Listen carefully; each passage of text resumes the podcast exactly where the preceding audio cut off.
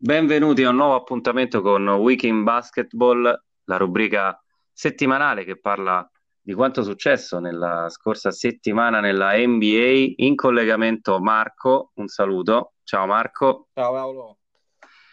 E ho subito qui davanti l'argomento da cui potremmo partire. Eh, sono stati appena rilasciati da poche, da poche ore i premi per um, giocatori del mese e per la prima volta sono due giocatori europei a a vincere il titolo sia per l'Ovest che per l'Est.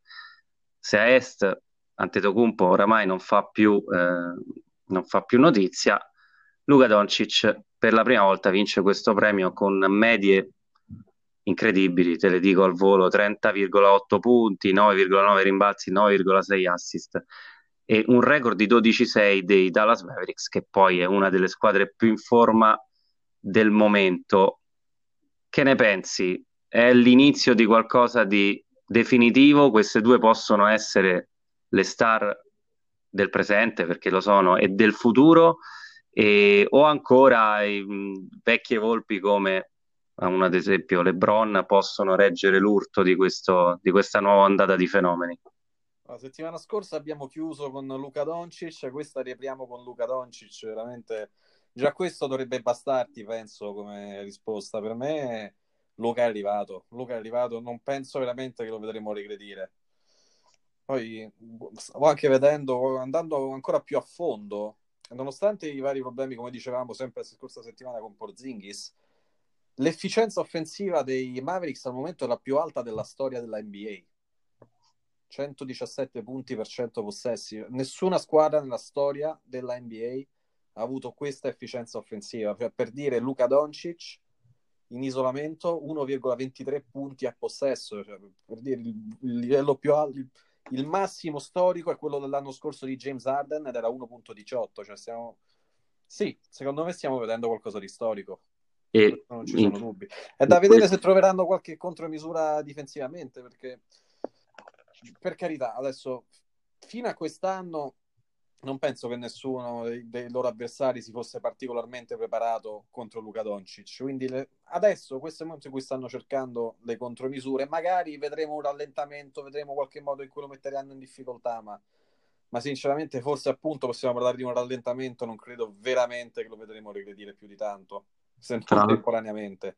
Tra l'altro sono d'accordo con te che subito hai fatto notare come eh, sì, il, i progressi di Doncic sono clamorosi, le, le cifre le abbiamo, le abbiamo, lette prima e tutto è legato a una crescita esponenziale della squadra.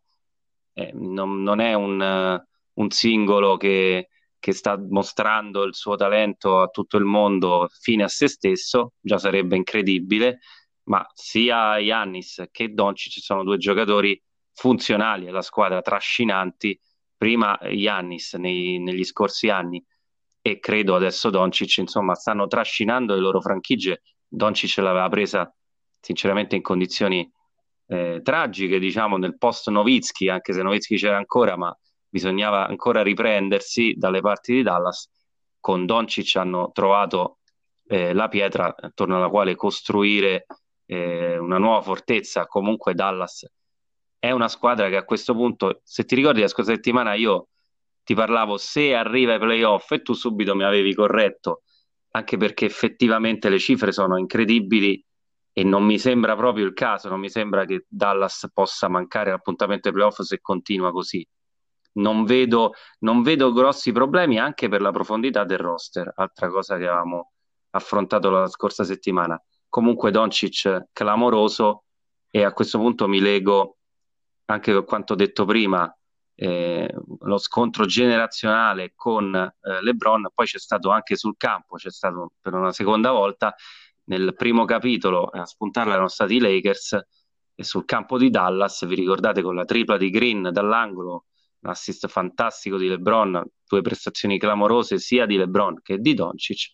Cioè, ci sono state anche domenica scorsa. fantastico ci sarebbe da ridire perché ancora non ho capito perché sono andati a chiudere su di lui che andava a ah, sì, sì, è vero, è quell'assist fantastico. Sì, sinceramente, a due secondi dalla fine, sopra di tre un giocatore va a canestro, io lo lascio segnare tutta la vita. È, è una, è, è, una, sì, effettivamente hai ragione, mi sono ricordato quel, dell'azione. Un, eh, è stato più, forse più bravo Danny Green eh, poi a metterla quella tripla e più che altro la difesa loro la difesa dei Mavericks ha lasciato un po' a desiderare, è vero. Sono, eh, sono andati direttamente sul, sono collassati su LeBron un po' esageratamente, ecco, quello è vero. È stato interessante, non so se hai visto la partita tra i Sacramento Kings e i Denver Nuggets, in cui in una situazione molto simile Jamal Murray sotto di tre ah. all'ultima azione è andato a palleggiare sotto canestro e l'azione è morta lì perché ovviamente i giocatori di Sacramento sono rimasti tutti quanti sulle linee di passaggio. Dico, ah, Già, Jamal Murray che aspetti esattamente. Jamal Murray che ha cercato poi di, di attribuire diciamo, questa debacle al fatto che non c'era stata un'esecuzione non perfetta insomma, della squadra, anche dei compagni. Sì, però se la palla sta a te in mano, eh, vuol dire che sei tu il giocatore che ha gioco rotto in situazioni eh, di difficoltà quando vede che qualcosa non va, per carità, il, il gioco disegnato a tavolino c'è, è ovvio, ma se non va bene tu hai la possibilità di prendere il tiro e la palla sta in mano a Jamal Murray, non per caso, insomma, è un giocatore che può prenderselo, li ha messi in carriera, non so perché sia andato in trufolare sotto canestro, eh, insomma, non, non, ha fatto una splendida figura, ti, ti, dico la verità, insomma, è un giocatore che amiamo, ma come tutti i Nuggets non sta attraversando un periodo straordinario di forma. No, la cosa particolare di Denver è che non sta uh, attraversando un periodo straordinario di forma, ma quanto è? 13-5 il record? È, è, mm, se non 4, 13-4 se non sbaglio.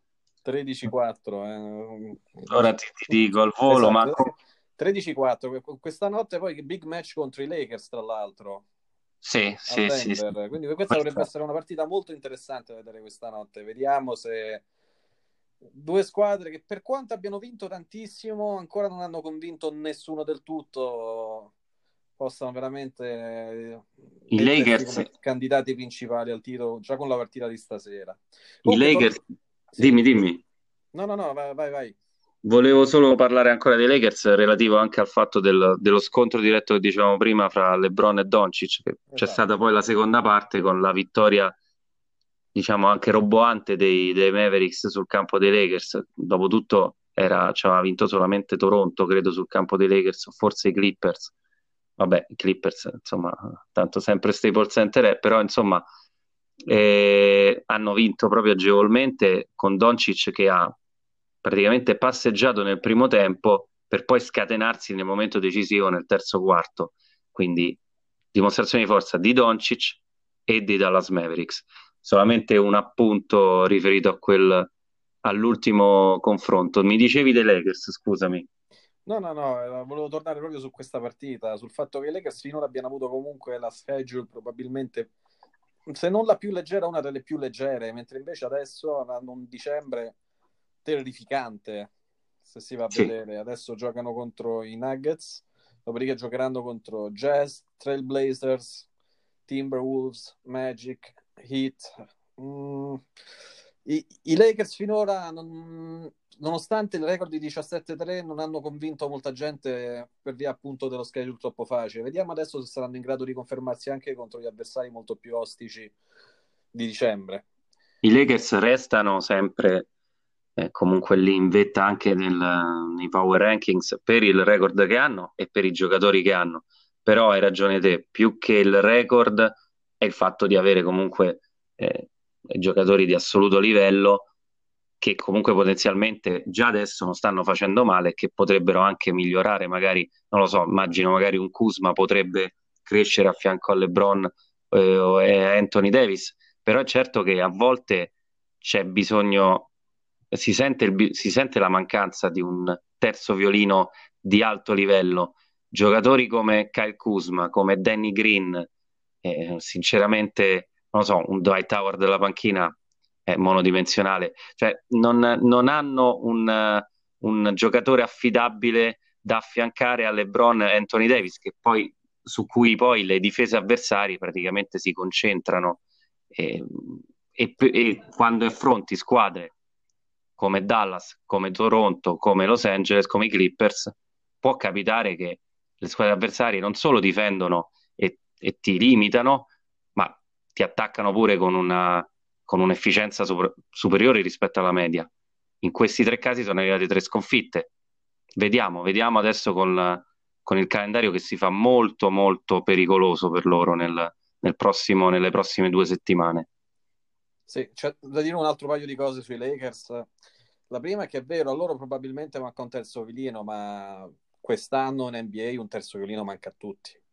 Forse proprio il bello di questa stagione è che ci saranno almeno 10-12 squadre che possono sperare di arrivare fino in fondo, perché non, non, c'è neanche una squadra che può dire, guarda, questa è una squadra costruita perfettamente per il titolo. Io, io ci metto anche Dallas tra le squadre che magari a sorpresa possono vincere il titolo, perché ripeto, quest'anno è aperto, è molto aperto. Eh no, ma scusami, ti stai sbagliando però, scusa. C'è una squadra che ha un terzo violino acquisito recentemente, eh, di tutto rispetto, che è Carmelo Anthony. Io non, ah, non sto parlando di Portland e di Carmelo Anthony. Su, e... su Carmelo torniamo dopo, torniamo dopo. Guarda, fammi solo finire sui, sui Lakers, che è una cosa che non sottovaluterei. Loro hanno cominciato l'anno come miglior difesa dell'NBA, se tu ricorderai il primo mese sì. della stagione, vero anche avevano uno schedule facile però un fattore che secondo me può aver impattato in questo loro peggioramento della difesa nelle ultime partite può essere l'assenza di Avery Bradley. Assolutamente. Me, Avery Bradley si sentiva parecchio in difesa, il fatto che invece adesso abbiano Kuzma e Rondo saranno migliorati un po' in attacco, ma difensivamente l'assenza di Avery Bradley si sente. No, un giocatore importante, secondo me, anche a Boston, nei momenti migliori aveva, aveva dimostrato che in difesa può essere sugli esterni è uno dei migliori dell'NBA, sinceramente. Eh, mani lunghe, veloci, braccia lunghe, mani veloci è, è, fondamentale. Tra l'altro, poi non è un giocatore inutile in attacco, eh, si, fa, si, fa, si, può far sentire anche in attacco.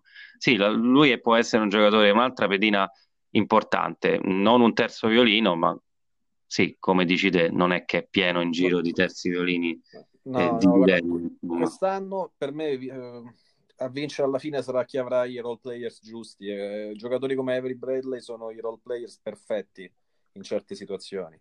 Tornando su altre squadre sempre che stanno facendo la voce grossa per il titolo, cosa ne pensi dei Milwaukee Bucks? Visto che avevamo cominciato anche con uh, Giannis come giocatore del mese. Ah, sono 11 o 12 vittorie di fila, guarda, ho perso il conto sinceramente. Giannis, eh, guarda, te ne dico, te ne dico una, sì, le statistiche del, di questo mese impressionanti, 30.9 punti, eh, 13,4 rimbalzi, 5,9 assist, ma non so nemmeno 56% dal campo, altro dato particolare. Mm, eh, non so, guarda, fa più notizia magari l'esplosione, quando vuole può veramente diventare un giocatore dominante.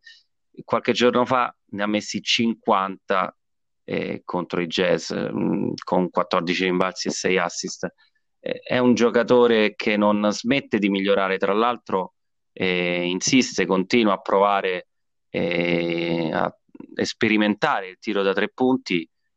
non so sinceramente le percentuali, ma sicuramente 30%. È un giocatore che sta, sta migliorando anche da quel punto di vista. Non, eh, intorno a una squadra sinceramente di livello, di, di ottimo livello, non è, a proposito di secondi e terzi violini, non ce ne hanno, non è che hanno giocatori magari del livello di un Anthony Davis a fianco di LeBron James, ma cominciano a essere una squadra che si conosce da tempo.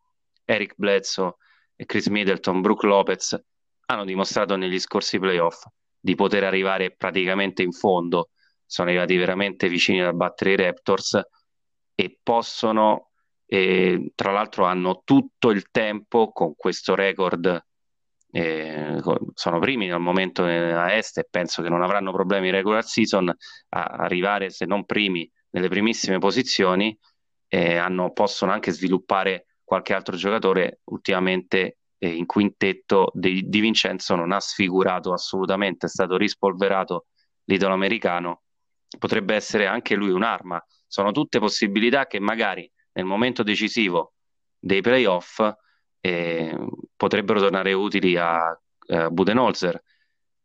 Vediamo l'anno scorso quando, prendiamo per esempio l'anno scorso quando sostanzialmente sul 2-0 Bucks e contro i Raptors loro hanno un po', diciamo, un po', hanno un po' continuato a sfruttare le loro armi che sostanzialmente erano Giannis dentro e tutti fuori ad aspettare la palla.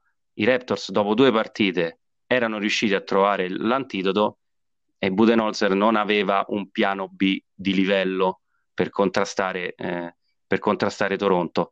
Credo che quest'anno il gruppo è più, si conosce ancora meglio, Budenholzer è un allenatore eh, di, di, altissimo livello, credo che arriveranno ancora più pronti e potrebbero sono per me i favoriti a est, restano i favoriti a est, li avevo dati i favoriti all'inizio, stanno dimostrando di essere i migliori.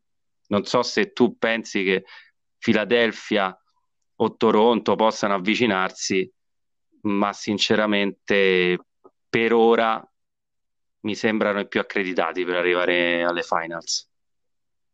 No, sono d'accordo. Una cosa, una critica che io personalmente ho mosso quest'estate è stata la, la scelta, per esempio, di dare il massimo salariale a Chris Middleton, che per carità non starà giocando male, sta giocando abbastanza bene, ma credo che abbia un 37% da 3, comunque sia, non, non, non, è un cattivo giocatore, però sinceramente hanno lasciato andare via per molto meno Malcolm Brogdon. Ed avessi dovuto scegliere due, io avrei scelto tutta la vita Malcolm Brogdon, che mi sembra che stia facendo piuttosto bene ai Pacers, tra l'altro. Credo... Malcolm Brogdon eh, fondamentale ai Pacers subito. Eh sì, di quasi, quasi 20 punti a partita, piuttosto efficienti, 8 assist a partita guarda, eh, Marco Brogdon è un giocatore interessante perché tre anni fa ha vinto il Rookie of the Year in un anno in cui praticamente era una corsa che non interessava a nessuno. Quasi sottotono, sì. Sottotono.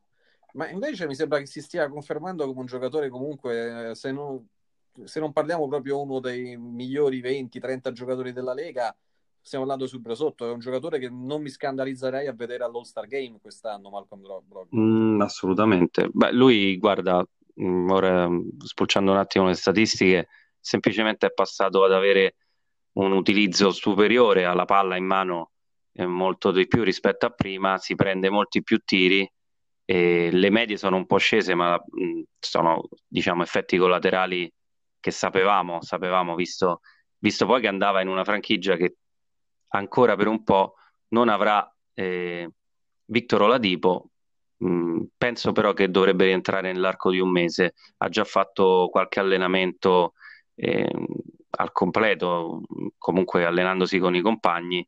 Eh, lui si è dovuto subito calare come leader della, della squadra perché comunque è un giocatore con la palla in mano eh, di base e sta sinceramente sfiora i 20 punti a partita, tira anche col 48% dal campo che per la mole di tiri eh, sono quasi 15 a gara, va bene, va più che bene, 5 rimbalzi, 8 assist, eh, è in odore no, di sono, sono, sono signore cifre, ripeto, poi è un po' paradossale che magari non sarà tra i migliori 20 giocatori dell'NBA, ma probabilmente sarà, secondo me, all'All-Star Game, ma questo anche perché sinceramente il grosso problema dell'NBA al momento è che la maggior parte dei giocatori di livello sono a ovest.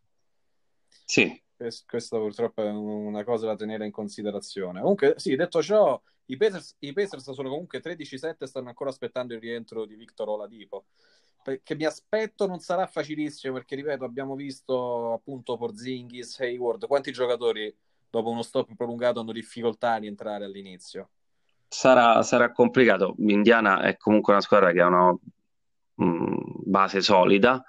E però ecco, mm, l'innesto di un Oladipo di livello, insomma, un Oladipo in forma sarebbe fondamentale anche in, fase, anche in vista dei playoff. Potrebbero dire la loro assolutamente. Speriamo, speriamo, anche perché a est c'è una situazione, te la volevo un attimo, eh, insomma, qui stavo vedendo le top, le top 5 della, della Easter Conference, Milwaukee, Toronto, Miami, Boston e Philadelphia. Ho letto una statistica in casa hanno un record di 43 vinte e una persa. c'è un dislivello fra queste e le altre clamoroso. Poi ci sono queste squadre che appunto, sinceramente sono due per quanto mi riguarda, che sono Indiana e Brooklyn, che hanno un buon potenziale e anche giocatori infortunati che rientrando potrebbero aiutarli, ma c'è una differenza abissale sinceramente fra queste squadre e il resto della Eastern Conference.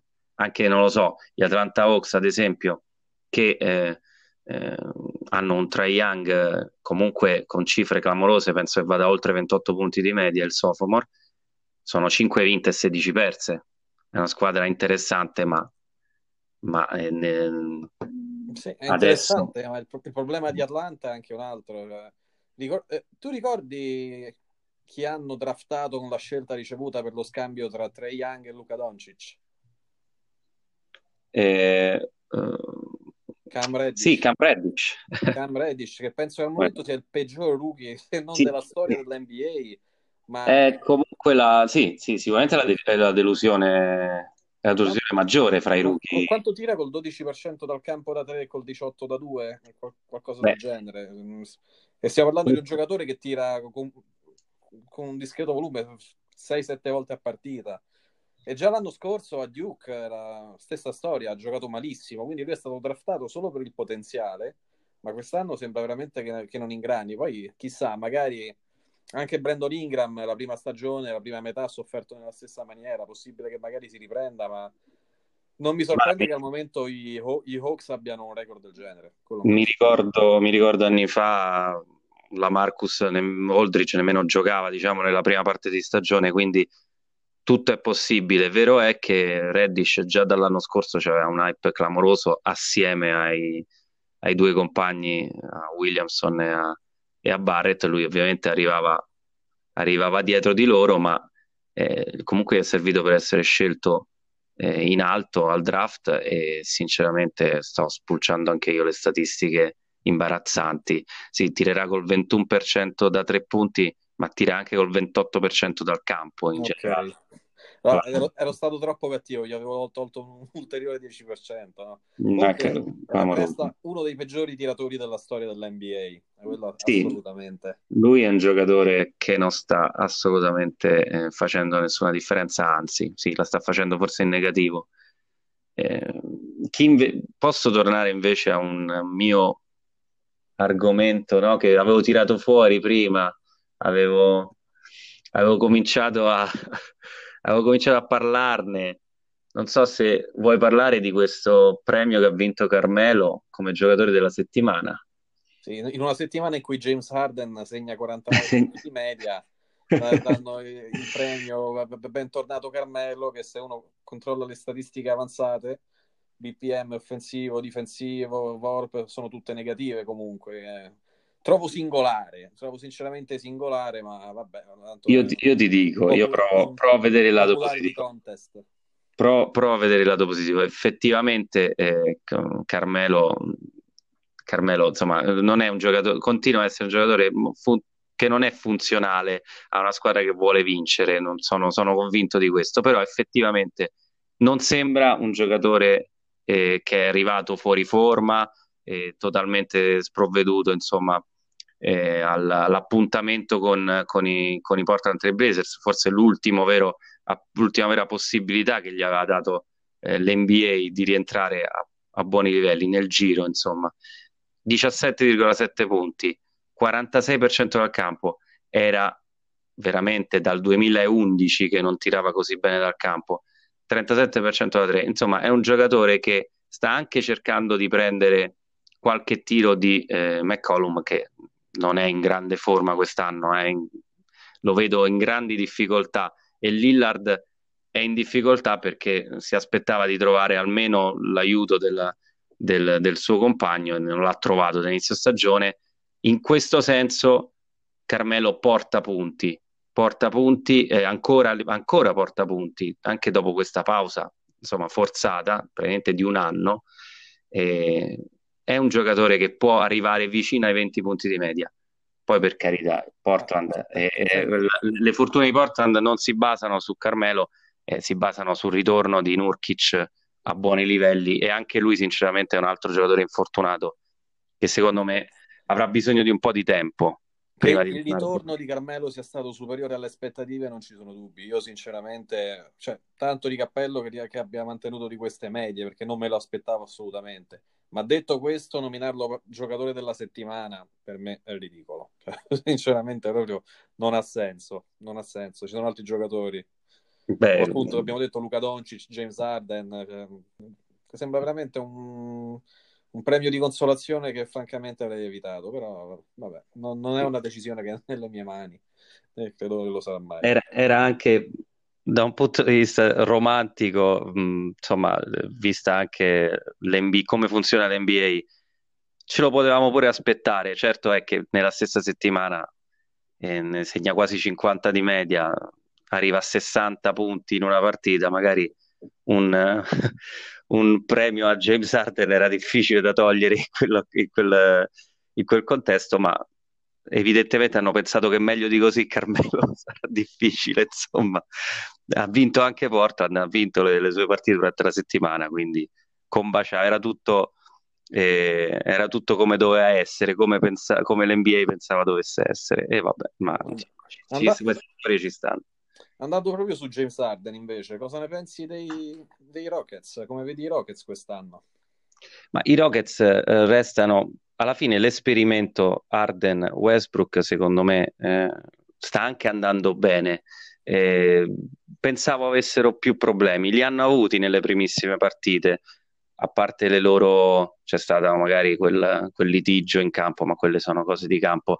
In realtà eh, erano più che altro situazioni legate alla palla eh, tenuta in mano troppo da uno o dall'altro. Il leader a, a Houston è James Harden. Secondo me, una volta che hanno messo in chiaro queste, queste cose, le cifre di Russell Westbrook si sono abbassate come giusto che, che sia. E Arden, anzi, adesso sta anche migliorando eh, da un punto di vista di, delle percentuali dal campo. Eh, secondo me, perché si sono chiariti fra di loro e perché adesso la situazione gira molto più, ehm, è molto più fluida. Resta però il fatto che una volta arrivati ai playoff, sinceramente, non li vedo ancora pronti per, per lottare con squadre come Lakers o come Clippers, soprattutto come Clippers. Persino i Nuggets, sinceramente, restano sul livello, eh, sul livello superiore, o qu- quantomeno l'impressione che danno è, mh, è di avere più possibilità e, e, di avere anche la possibilità di fermare eh, giocatori come Westbrook e Arden. Arden è un giocatore che in attacco non lo fermi del tutto, lo sappiamo, però lo puoi far andare fuori giri. E Russell Westbrook non mi sembra pronto per prendere la situazione in mano e trascinare i, i Rockets fino alla fine. Ci Guarda. può stare, vista, visto il coach che hanno, vista la situazione che stanno sviluppando negli ultimi anni, ci può stare l'acquisizione di Westbrook, ma ancora secondo me non è sufficiente per, per il titolo, perché poi alla fine è quello a cui puntano i Rockets. Guarda, non so, sinceramente non so. Io vedendo anche il Chris Paul di quest'anno che sta facendo piuttosto bene ad OKC, non sono veramente convinto di questa scelta di scambiarlo con Russell Westbrook. Anche perché se vedi l'ultima partita, adesso, vabbè, l'ultima volta, l'altro ieri, hanno fatto 158 punti, ma contro gli Atlanta Hawks. Mm, sì, non momento, vale. Cioè, non so. Prima degli Hawks, per carità, una bella vittoria con gli Heat, ma poi c'è stata la sconfitta con i Mavericks, la sconfitta con i Clippers, la sconfitta con i Nuggets che hanno praticamente messo la museruola a James Harden. Non so, no. io una cosa interessante, sì, perché da poi Museruola 27 punti con percentuali alte, però resta, resta, il fatto che sono riusciti a togliergli la palla dalle mani. Una, una statistica interessante, eh, vedendo la carriera di Russell Westbrook, vedendo il PER, che sarebbe l'indice di efficienza offensiva, nella stagione dell'MVP aveva un 30 di PER, la stagione successiva 24.7, la scorsa stagione 21.1, quest'anno è sceso a 17. Cioè vedo Troppo. proprio un, un, trend in discesa impicchiata. Troppo. Consider- ricordiamo che il PER, il PER è una statistica ben aggiustata sulle medie della Lega e un PER di 15 è un giocatore medio offensivamente nella Lega. Sta diventando un giocatore medio. Ma adesso il problema no. suo è sempre stato la, la, scelta al tiro perché è terribile al tiro da tre e non si è mai fatto problemi a prendere diversi tiri, anche in situazioni in cui sarebbe stato preferibile fare altre scelte. Però resta il fatto che non è più efficiente come era poche stagioni fa e adesso a 31 anni è stato pagato quante prime scelte? Quattro? Sì, se non, se non, sbaglio, sì, proprio quattro. Quattro prime scelte.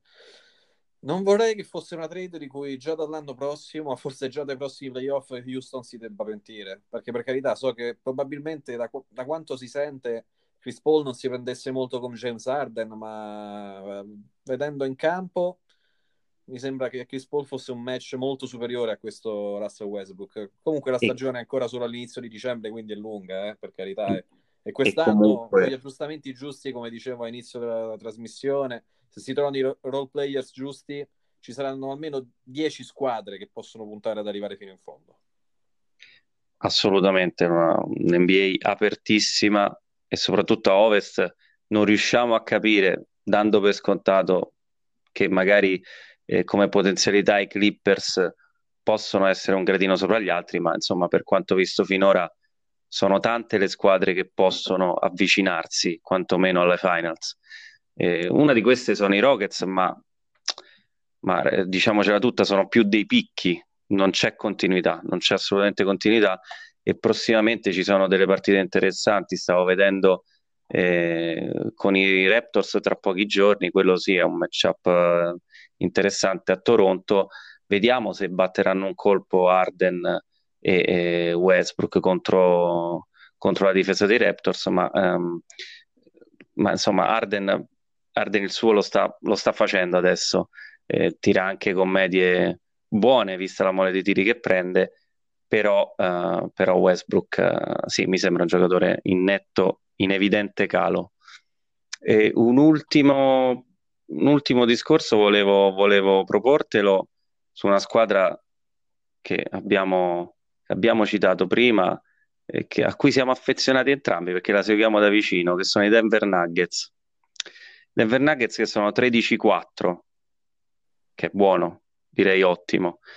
Sono credo secondi nella Western Conference, ma il cui giocatore chiave, il giocatore simbolo, eh, non sembra in grande spolvero. Ti dico due o tre statistiche di Nicola Jokic, è sceso da 20,1 punti a 15,6, eh, tira col 45% dal campo contro il 51% l'anno scorso, è al peggiore in, al peggio in carriera per quanto riguarda il, la percentuale da tre punti, persino tiri liberi. Insomma, questo inizio di Jokic è un campanello d'allarme in vista dei playoff o è solo il momento della regular season che insomma non non richiede il, uno sforzo massimo da parte della stella dei, dei Nuggets.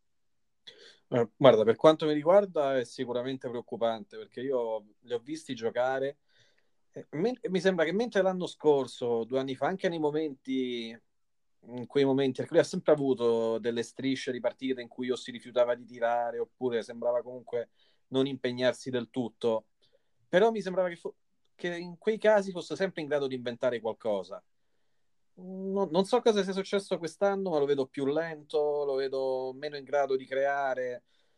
Non lo so, ripeto, lui non è nuovo a strisce di partite dove sembra quasi prendersi una vacanza. Ricordiamo l'anno scorso c'è stata addirittura la partita contro i Memphis Grizzlies in cui non ha proprio tirato dal campo. L'unico tiro è stata la tripla allo scadere del quarto quarto sul meno due ma non è una questione. Ogni tanto lui tendeva ad avere questi momenti, e di solito questi momenti arrivano a novembre. Vediamo, vediamo se riuscirà finalmente a ingranare la sua stagione. Eh, dovesse riuscirci, i Nuggets sono, sono, una squadra che fa paura, sono forse i favoriti assoluti.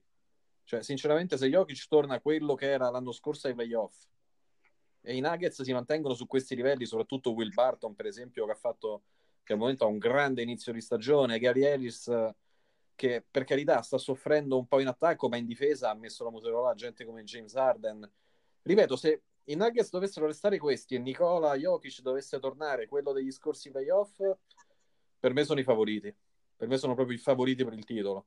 Solo Addirittura sono... in, un pro... in, un possibile matchup con uh, Milwaukee vedresti i favoriti comunque loro?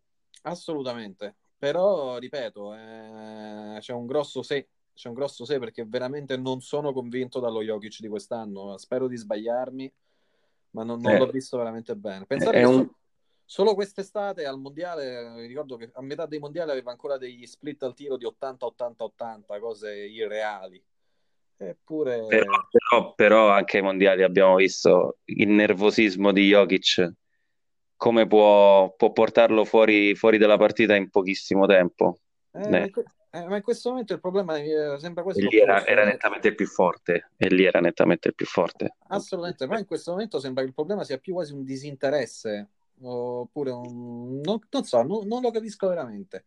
Ripeto, sembra che sia tornato un po' in sovrappeso, mi sembra molto più lento, però è anche una questione di lettura e mi sembra che le sue letture delle giocate non siano buone come quelle degli anni scorsi. Comunque, ripeto, la stagione è ancora soltanto a inizio dicembre, siamo a un quarto di stagione regolare, quindi c'è tutto il tempo per eh, sistemare di questi problemi. E ripeto, nonostante questo, i Nuggets sono 13-4 e sono andati a sono andati vicinissimi a essere 14-3 perché la partita che hanno perso contro i Kings è stata quasi regalata da parte loro.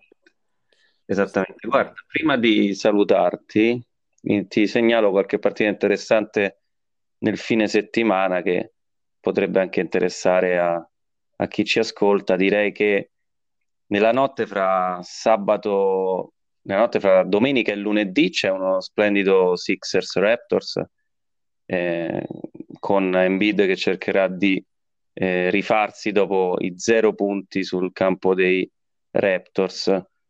Poi ti segnalo ovviamente tra venerdì e sabato eh, Milwaukee Bucks, Los Angeles Clippers. Questa potrebbe essere anche un'anticipazione di una papabile finale.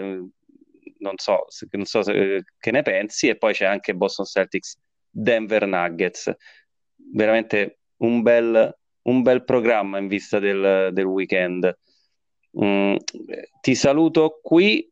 Direi che abbiamo, direi che abbiamo finito con il tempo per, per oggi. Abbiamo detto un po' di cose, altre sicuramente ce le siamo scordate, ma eh, nella prossima settimana tratteremo anche delle altre squadre, per esempio della crisi dei Jazz che hanno, hanno fatto un viaggio a est sinceramente imbarazzante.